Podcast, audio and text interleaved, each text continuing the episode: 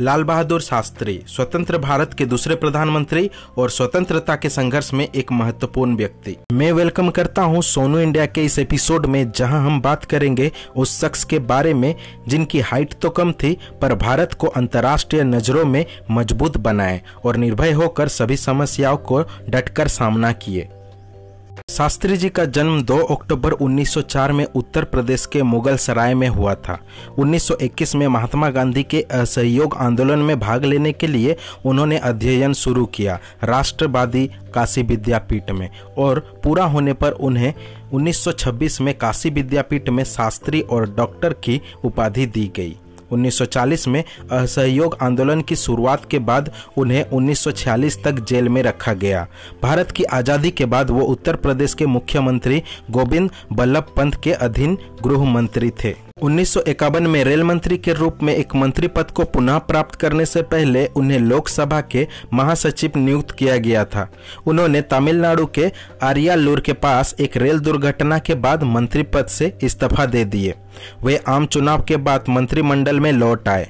परिवहन मंत्री के रूप में पहली बार 1961 में वे गृह मंत्री बने। 27 मई 1964 को जवाहरलाल नेहरू की मृत्यु के बाद वे प्रधानमंत्री बने। शास्त्री ने अपनी नेचुरल विशेषताओं द्वारा विरोध के दृष्टिकोण के बीच समझौता प्राप्त करने के लिए काम किया, लेकिन उनके छोटे कार्यकाल में देश आर्थिक संकट और भोजन की कमी से गुजर रहा था। यदि एक व्यक्ति एक दिन में एक भोजन छोड़ता है तो किसी अन्य व्यक्ति को दिन का एकमात्र भोजन मिलता है। खाद्य संकट के दौरान लोगों को समान रूप से भोजन वितरित करने के लिए और प्रोत्साहित करने के लिए नियम बनाया गया।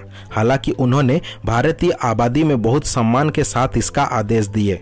और उन्होंने इसका उपयोग भारत में ग्रीन रिवोल्यूशन को आगे बढ़ाने में किया, जिसके कारण भारत सीधे फ़ूड सरप्लस राष्ट्र बन गया।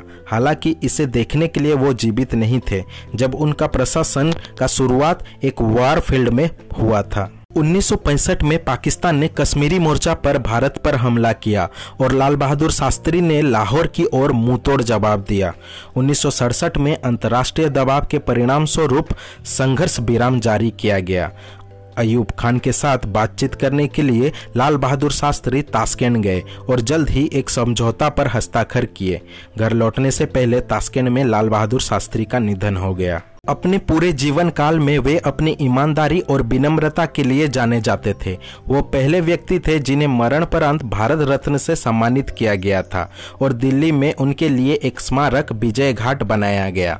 शास्त्री जी के स्लोगान, जय जवान, जय किसान का नारा, आपको तो पता होगा। उनका मौत आज भी रहस्यमय है दोस्तों, पर उनका योगदान देश के लिए बहुत ही ज़्यादा इम्पोर्टेंट है।